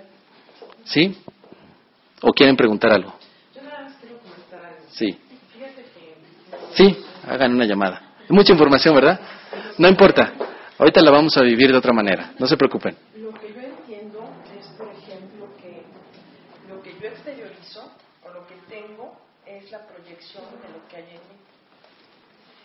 Y entonces, por ejemplo, a veces yo sí te puedo decir que yo sí he aprendido y gracias al curso de milagros que yo no debo de tomar ninguna decisión por mí misma porque siempre no me doy, pero mira, pero siempre me toco y siempre es lo mismo. Entonces, pero también fíjate que tenía algo que yo manejo mucho lo que es el miedo. Siempre he tenido miedo a todo. Y tenía miedo hasta preguntar, porque yo no sabía en cualquier momento si me iba a responder el Espíritu Santo o en qué momento me iba a responder el ego. No sabía diferenciar. Entonces lo que yo opté es llegar a un acuerdo y dije, mira, vamos a hacer una cosa. Como soy revoluta y yo no sé realmente cómo oírte, ¿por qué no mejor dejo que tú manejes mi vida? Entonces, fíjate que me han llegado, o sea, a lo mejor yo no puedo oír, o no sé, es que eso es muy... Yo te puedo decir que lo primero que pregunto y lo primero que se me viene a la mente, dije, a lo mejor ahí está la respuesta, pero entonces me entra el conflicto de que a lo mejor no es él y a lo mejor es el ego, y dije, a ver, momento, vamos a poner un alto. Entonces yo lo que hago es, ¿sabes qué? Dirige mi vida. Y fíjate que gracias a Dios me he dado cuenta que me han pasado cosas que se me van poniendo circunstancias, por ejemplo, no sé, no sé qué hacer con esta situación, realmente no puedo, te lo entrego, te lo entrego y tú diriges. Pero en lugar de oír la respuesta y yo hacer o tomar una decisión, yo lo que hago es que la vida me va poniendo circunstancias y me va presentando a gente en donde se me van dando soluciones. Pero fíjate que ahorita con lo que estamos hablando de lo que es la sumisión y todo, eh, me he dado cuenta que la sumisión no es más que nada que la proyección que yo estoy dando o que le estoy dando a, a esa persona, no es más que nada la proyección que es lo que yo tengo dentro de mí. Entonces, ahorita me llegó mucho, ese rato me llegaste muchísimo al subconsciente, al alma, no sé cómo, porque me estoy dando cuenta que tengo que primero relacionarme o primero sanar mi alma o sanarme a mí y entonces ahora sí podré proyectar y entonces me voy a encontrar a las personas, a las circunstancias y al hombre a lo mejor ideal, en este caso, pero ya de acuerdo a una sanación interna voy a poder proyectar y entonces va a estar esa, esa persona. Cuando hablan de violación y todo, ahorita me quedé pensando y dije, bueno, o sea, pues a, ninguna mujer nos gusta que nos violen, ¿no? Yo era así. Pero yo creo que esa mujer no es de que, yo sí siento que realmente no es que la vida sea un, un azar, sino que tú inconscientemente estás pidiendo que te violen porque realmente estás violada por dentro, ¿no? Eso es lo que yo pienso. O sea, esa persona, esa circunstancia, no creo que sea nada más porque sí, nada más se quiso la vida. No, yo siento que realmente fue algo que, no, que traes dentro, algo que no has sanado, entonces la proyectas y te encuentras con circunstancias que entonces te, te encuentras con los hombres que te violan. Pero ¿qué pasa cuando uno empieza a sanarse dentro de sí? Pues te vas a encontrar con proyección o proyectas lógicamente amor, paz y te vas a encontrar con personas y te vas a rodear de personas que, que, pues que realmente están en la misma, en la misma proyección que tú. No sé si estoy bien. Sí, bueno, hay que tener, mira, cuidado, porque sería otra, vez explicar el por qué pasa lo que pasa. La verdad es que hay que tener cuidado desde esta lección espiritual. No sabemos por qué pasa lo que pasa. Por supuesto, en el aspecto de la proyección, lo que proyectamos en otro es el miedo, este miedo que tengo, esta sumisión. No lo quiero ver en mí, sino quiero ver en otro. Es decir, yo no soy el miedoso, el miedoso es el otro. Yo no soy el que el que está este pues eh, el que hace las cosas mal, ¿no? sino el otro. Porque mira, así como lo comentas, pues podríamos decir de Jesús, Jesús que fue un gran maestro, que se dedicaba a curar, pues cómo fue posible que lo mataran al final, o sea, a poco que lo este crucificaran, a poco él buscó inconscientemente esa crucifixión cuando él era un maestro ya de amor, cuando él hacía milagros. Por eso hay que tener cuidado porque la explicación no es, no es, no es así tan, tan, este, tan abierta, tan aparente. Es decir, eh, una de las cosas bien interesantes del curso de milagros es que te lleva a entender que cualquier explicación que dé sobre lo que sucede siempre está muy abierta a interpretaciones. Cuando tú dices, bueno, yo te diré por qué pasa esto, pues es todavía, todavía es una creencia, es dudable. Lo que es, bien interesante es el para qué, como lo acabamos de comentar. ¿Para qué sucede lo que sucede? Entonces es como si le dijeras a Dios, Dios entra en, en esta experiencia para que pueda ser usado en beneficio de los demás. Es decir, pues no sé, en el caso de, de otras personas que, viven ahora con un cáncer o que, o que perciben ese cáncer o perciben, como en el caso de, de Nick Bujic, pues cómo podríamos explicar el por qué Nick está así o cómo podríamos explicar por qué tiene cáncer. Es muy tentador decir, pues porque esa persona no perdona o porque esa persona vive en miedo. Es muy tentador, pero pues la verdad es que esa explicación no va a ayudar en nada al proceso correctivo. El curso de milagros no es tanto un, un, manual explicativo de por qué pasa lo que pasa, es un manual correctivo de qué podemos hacer ante lo que pasa. Es decir, no me dice por qué mi relación, este, voy a corregir, por qué, o más bien, para qué mi relación me dice, para qué mi relación puede ser usada, lejos de quedarme atorado en el por qué me está pasando lo que me pasa. En algún momento nos vamos a dar cuenta que aquello que pensemos, precisamente lo, lo estamos experimentando, porque todo nuestro pensamiento viene con poder, nuestro pensamiento es poder. Entonces es muy parecido como cuando tenemos un sueño. ¿Les ha pasado que han tenido un sueño y de pronto se dan cuenta que están soñando? ¿Sí les ha pasado alguna vez? ¿Y qué ocurre? Ya no tienes miedo. Y lo que ocurre en el sueño, a partir de que te das cuenta que estás soñando, ya lo ves distinto. Dices, bueno, no importa, ¿no? No importa que no tenga dentro del sueño un, pie, porque pues me doy cuenta que estoy en un sueño, estoy soñando. Pongo este ejemplo del sueño porque finalmente la mente es la que cree todo. Si tú, como les dije al principio, si tú te imaginas que hay un limón ahora en tu lengua exprimiéndose, lo estás viviendo, ¿no? La mente tiene ese poder. Por eso es que, este, mira, al final del día, eh, estas lecciones son, son, profundas. El curso de milagros, eh, cada vez más, más profundo, como dijo este Moni, ¿no? Llega un momento en que todo esto parece mucha información, ¿verdad? Mucha, mucha. Entonces tenemos que irnos copa por copa, ¿no? En la primera copa nos vamos conociendo. ¿Cómo te va? ¿En qué trabajas? ¿A qué te dedicas? En la segunda copa, ¿qué pasa? ¿Desde cuándo no tienes pareja? Yo tampoco. ¿Sí o no? En la, tercera copa, ¿qué va? en tu casa en la mía, no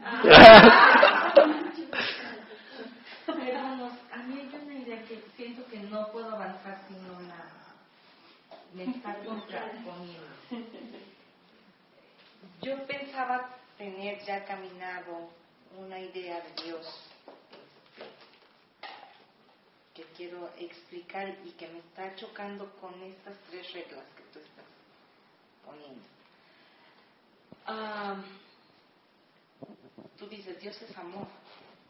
Y en ese infinito amor te te dona al mundo con autonomía con voluntad y con, o sea, vamos, no eres un títere que mueve y que dice ahora te va a pasar, ahora te va. Sí. Es, bueno, escuchamos a mucha gente que dice, ¿por qué permitiste que me pasara esto? ¿Por qué me caí? ¿Por qué no me, por qué me mandaste? No vamos, hay situaciones, o sea, tienes autonomía para pensar. porque hay gente tan mala en el mundo? Porque decidió, porque tiene voluntad para decidir, tiene autonomía o sea, Dios le entrega esos dones de decidir, de poder decidir entre lo bueno y lo malo y decidir lo malo, entre hacer y no hacer y lo hace, ¿no? Entonces, cuando tú me dices reconozco, neutralizo y corrijo, a mí se me contrapone esta idea de de poner en manos de Dios, sí, de poner en manos de Dios, pero a partir de los elementos que te dio. O sea, vamos, eres un ser lleno de muchas fortalezas que te entrega a través del Espíritu Santo, por ejemplo, te entrega. Entonces te dota de, no te hace un títere, no te dice, ahora te mueves para acá, ahora te, pongo en esta situación. Entonces yo entiendo esa conexión como pongo en tus manos, pero a partir de todos los elementos que tú me diste, o sea, no me siento a esperar, no me siento me diste voluntad, me diste inteligencia, me diste muchas cosas para resolver, ¿no? Capacidad de decisión, de elección. Entonces, quiero quitarme esta idea de, de ser, porque esta idea me estoy llevando, de que tienes que vivir el amor en pasividad, cuando más bien yo creo que es en acción, ¿no? En acción Dios actúa a través de ti, con todas esas capacidades que tienes, con todas esas fortalezas que tiene. Y al preguntarle para qué esto, es porque tú estás en posibilidad de este, llevarlo a la práctica, ¿no? de actuarlo, de, de propiciarlo incluso, ¿no? no que estés en ese modo pasivo en el que estás esperando que la situación ocurra, que pase. Claro. Sí, no, vamos a explicarlo este, de otra manera, mira. Eh, amor es acción aquí. Amor es acción.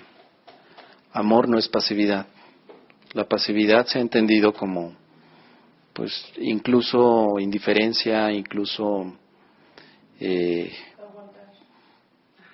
aguantar, sacrificar, pereza.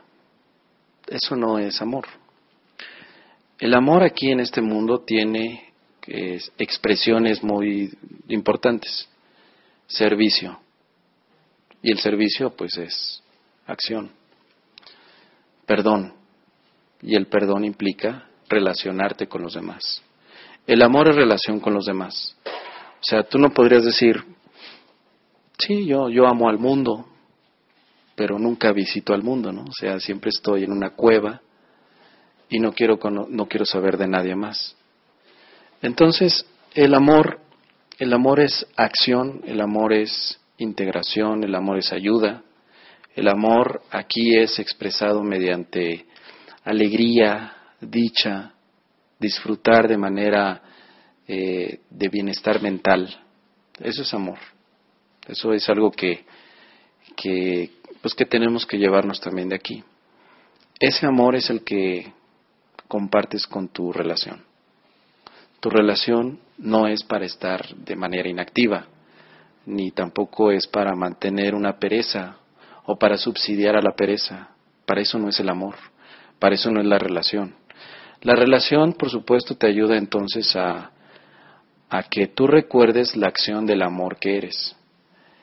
Aquí en este plano físico es acción, aquí es acción, porque vivimos en una creencia de espacio y tiempo. El espacio y tiempo te da movimiento. Entonces no podemos este, dejar de accionar. Y la acción es un reflejo de la decisión. Cuando tú decides desde el amor, todos tus actos tienen acción poderosa de amor. Por eso es que vemos ejemplos como el Dalai Lama. Pues el Dalai Lama es acción, ¿no? Está de aquí para allá ofreciendo todo su amor. La Madre Teresa de Calcuta en su momento, este, Juan Pablo II, el, Padre Francisco, el, Papa Francisco, perdón, actualmente. Y bueno, hay muchos ejemplos que si te fijas, están muy orientados a que hubo una acción, una acción, porque la forma de verse su relación interna mejoró, cambió, se están viendo tal como Dios los creó. Entonces, eh, yo he hablado de esta manera en relación en Dios y en ti mismo, porque las tres suceden simultáneamente. O sea, alguien podría decir, es que primero me sano yo, o primero este, sano mi relación conmigo, y luego ya puedo sanar la de los demás. Pero la verdad es que todo está relacionado, o sea, tú está, al mismo tiempo que te estás relacionando mejor contigo mismo, estás haciendo algo, estás accionando. Pero también estás con las personas adecuadas con las que te puedes estar sanando.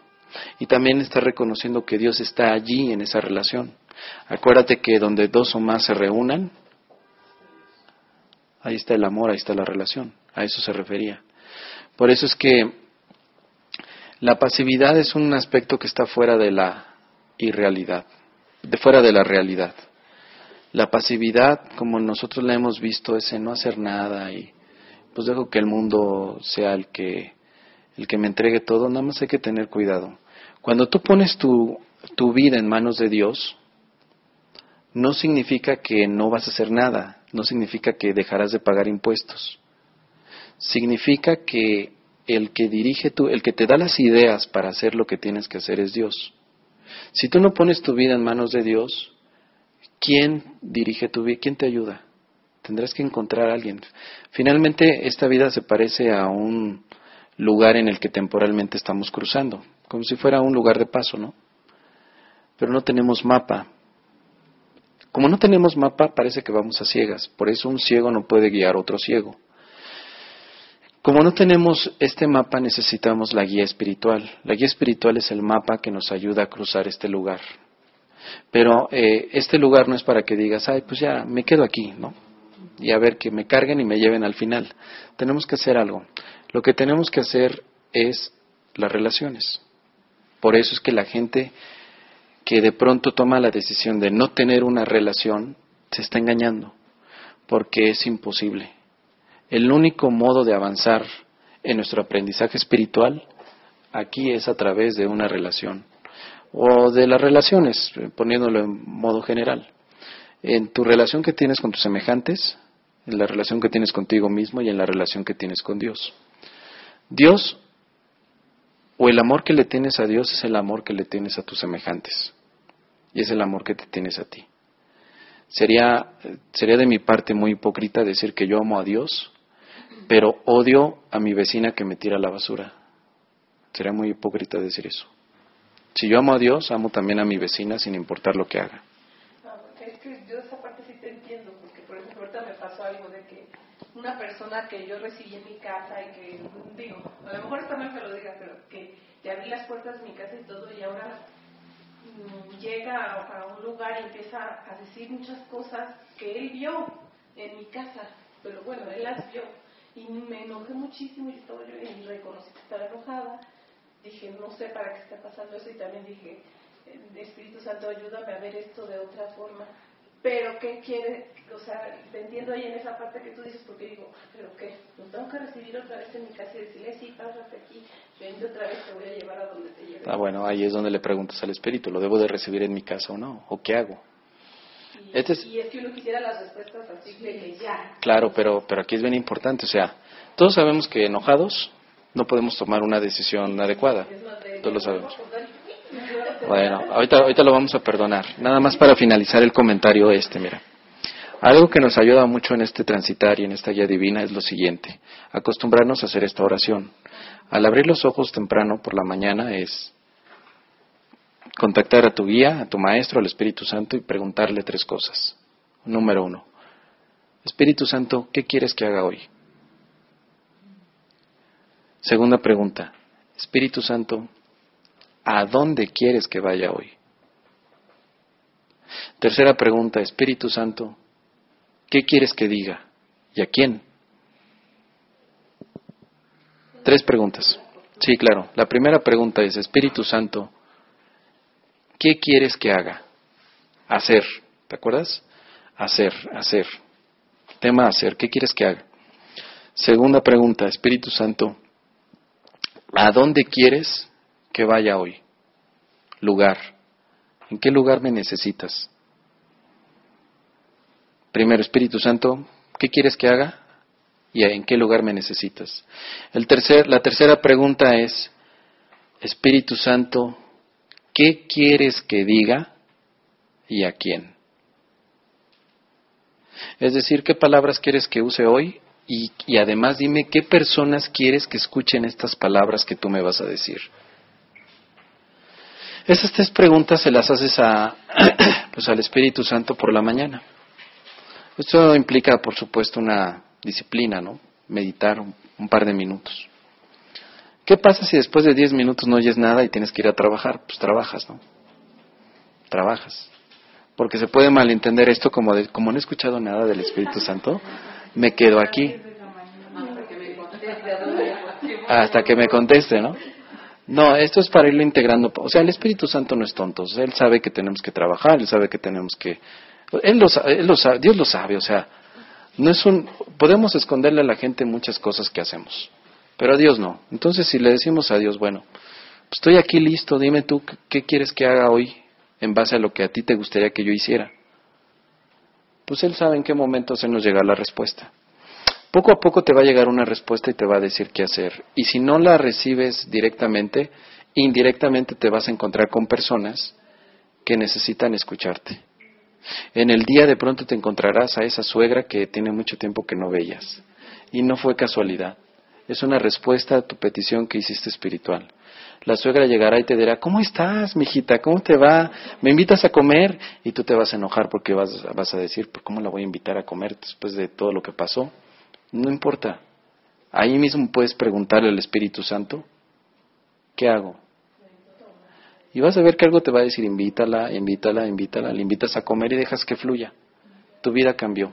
Es decir, eh, en el momento que tú haces esas tres preguntas, te estás enrolando, te estás enrolando a algo llamado plan divino. El plan divino, es, plan divino o el plan espiritual es pura acción espiritual en este mundo. Hay de dos sopas en este mundo, el plan del ego o el plan divino. El plan del ego te da, te da las siguientes prestaciones. Número uno, sufrir. Número dos, muchas expectativas. Número tres, busca pero no encuentres. Número cuatro, eh, todo se logra con sacrificio. Número cinco, Dios te pone pruebas. Número seis, eres culpable. Ese es el plan del ego. El plan divino te ofrece las siguientes prestaciones. Número uno, sentirte confiado. Número dos, sentirte útil ante ti y ante los demás. Número tres, espontaneidad todo el tiempo, es decir, no, te puede, no puedes predecir lo que viene en el momento siguiente. Ah, y en el caso del otro plan, era costumbre, cotidianidad, era rutina eso.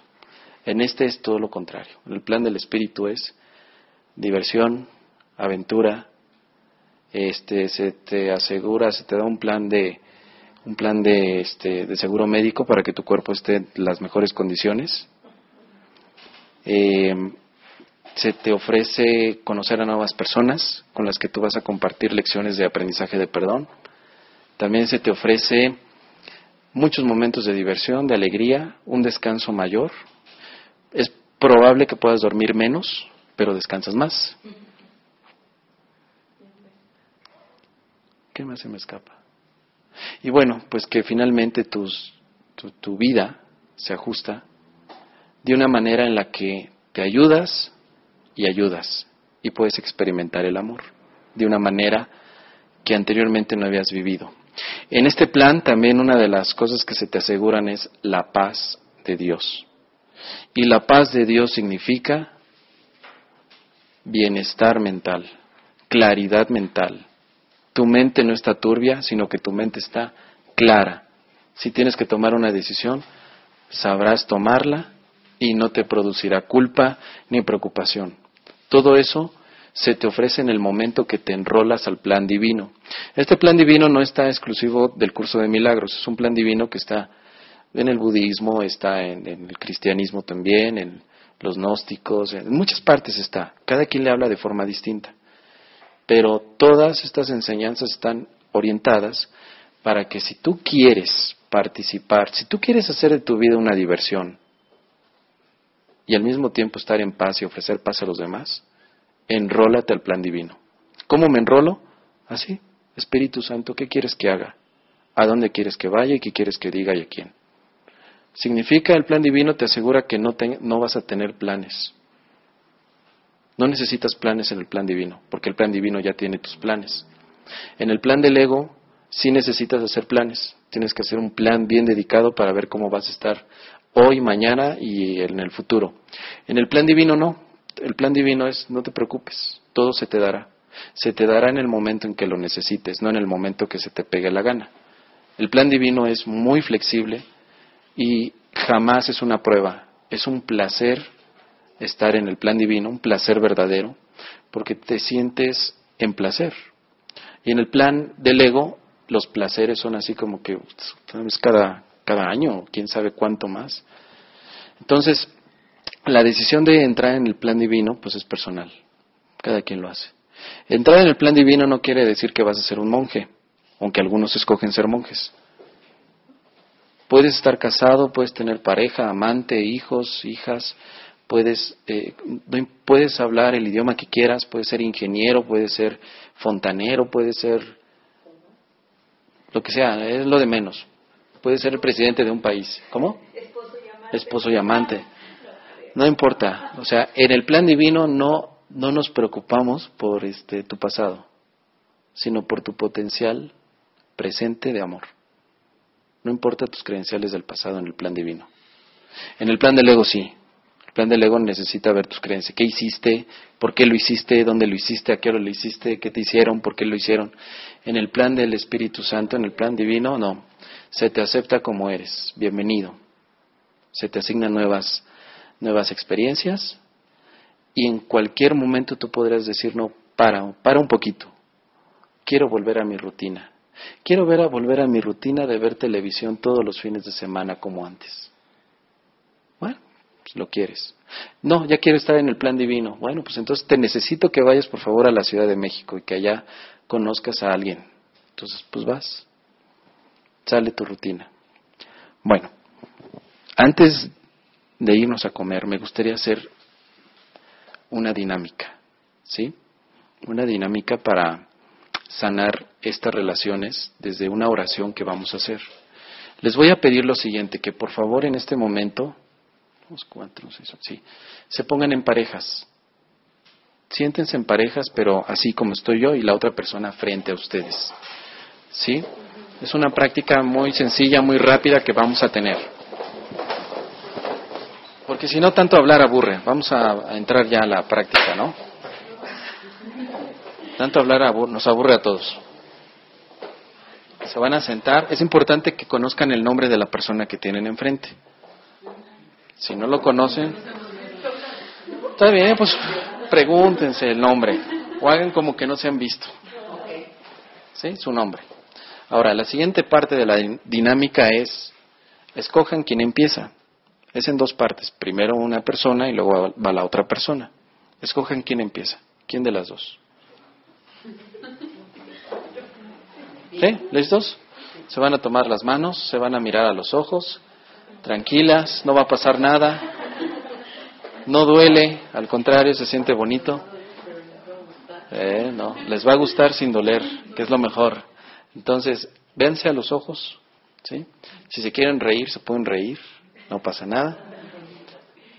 La persona que tiene enfrente a ustedes, ahí viene. Sí, sí, sí, adelante, adelante. Adelante. Les voy explicando mientras. La persona que tiene enfrente a ustedes es una relación. Mejor aún, es la relación. Es la relación contigo mismo, es tu reflejo. Es la relación con Dios, tu hermano es Dios. Es la relación con el mundo. Es la relación con esa persona con quien sientes que tienes problemas. Y, y agradecele porque está aquí dispuesto a sanar esta relación. Qué bueno que está aquí. Él está expresando todo eso, por eso la honras. Qué bueno que está aquí. Le estás honrando. ¿Sí? Y lo que vamos a honrar es el amor que es. Quien está frente a ti es el amor. Eso es lo más importante que tenemos que recordar siempre. Ahora, la dinámica es muy sencilla, muy fácil. La persona que empieza, la persona que va a empezar, va a decir el nombre de la persona que tiene enfrente y después va a repetir las palabras que yo diga. Las palabras que yo voy a decir es una oración que viene en el curso de milagros. Es una oración que está en el curso de milagros. Después les digo cuál es. ¿Ok? La persona que está diciendo la oración simplemente repita lo que digo, no lo analice. Fluya. ¿Sí? Dígalo con amor, con tranquilidad, sin problema. ¿Ok? Y la otra persona que escucha va a recibir recibe la persona, escucha. Pasa algo que va a empezar a sentir, que lo sienta como debe de ser. Si les da risa, si quieren llorar, no importa, está bien, no pasa nada. Está muy claro entonces, ¿no? Y ya que terminamos con esa parte, cambiamos papel, la otra persona lo va a decir. ¿Quedó entendido? Está muy sencillo. ¿Listos? Empezamos. Nombre. Te entrego al Espíritu Santo como parte de mí misma. Sé que te liberarás a menos que quiera valerme de ti para aprisionarme a mí misma. En nombre de mi libertad, elijo tu liberación, porque reconozco que nos hemos de liberar juntas. Muy bien. Ahora vamos a cambiar de, lugar, ¿sí? Ahora empieza la otra persona. ¿Listos? Empezamos. Nombre. Te entrego al Espíritu Santo como parte de mí misma. Sé que te liberarás a menos que quiera valerme de ti para aprisionarme a mí misma. En nombre de mi libertad, elijo tu liberación, porque reconozco que nos hemos de liberar juntas. Es todo. Si quieren abrazarse, es una sonrisa.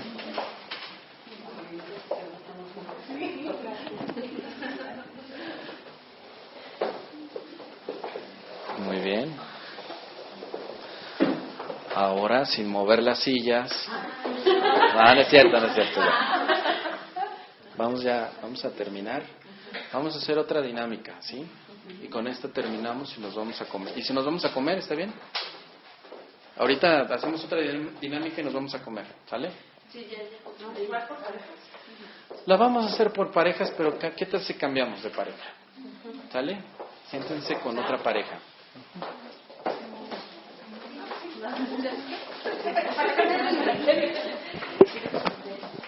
No, si quieres, como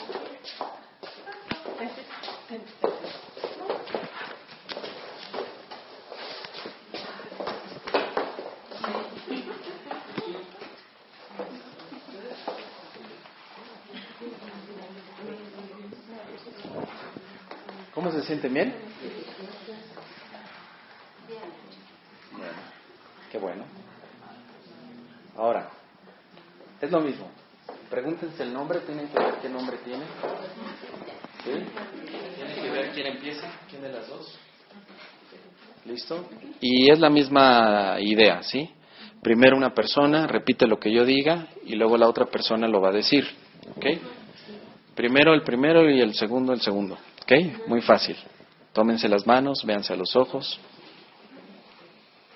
Una vez más, quien tienes frente a ti no es alguien distinto a ti. ¿Qué más da que físicamente se parezca o sea distinto? Estás reconociendo que quien tienes frente a ti eres tú. Es la misma relación. Por supuesto, no te preocupes, contesta adelante. Mientras le sigo platicando por aquí. Entonces, la persona que tienes frente a ti está reflejando el amor que tú eres. No importa que físicamente sea distinto, eso es lo de menos. Pero la ves y te reconoces en ella. Esta persona eres tú, es Dios, es el reflejo de Dios y es tu mundo, todo tu mundo, todas las relaciones que tienes. Esta persona refleja todas las relaciones que tienes.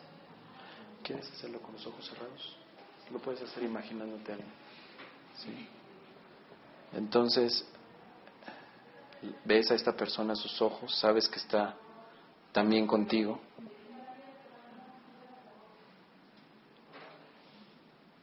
Bien, ahora, ¿ya definiste quién va a empezar? Sí, no te preocupes. Bueno, vamos a empezar. Vamos a decir lo mismo. Fluye con las palabras, no las analices, flúyelas. Y si tú las vas a recibir, recíbelas. Hay una respuesta allí. Empezamos. Nombre. Deseo que este sea un instante santo para mí a fin de compartirlo contigo, a quien amo. Es imposible que se me conceda a mí sin ti o a ti sin mí, pero es totalmente posible compartirlo ahora. Elijo, por lo tanto, ofrecer este instante al Espíritu Santo para que su bendición pueda descender sobre nosotras y mantenernos a las dos en paz. Ahora cambiamos con la otra persona. ¿Listos? Sí. Nombre. Deseo que este sea un instante santo para mí a fin de compartirlo contigo a quien amo. Es imposible que se me conceda a mí sin ti o a ti sin mí, pero es totalmente posible compartirlo ahora. Elijo, por lo tanto, ofrecer este instante al Espíritu Santo para que su bendición pueda descender sobre nosotras y mantenernos a las dos en paz. Listo. ¿Te pueden dar un abrazo?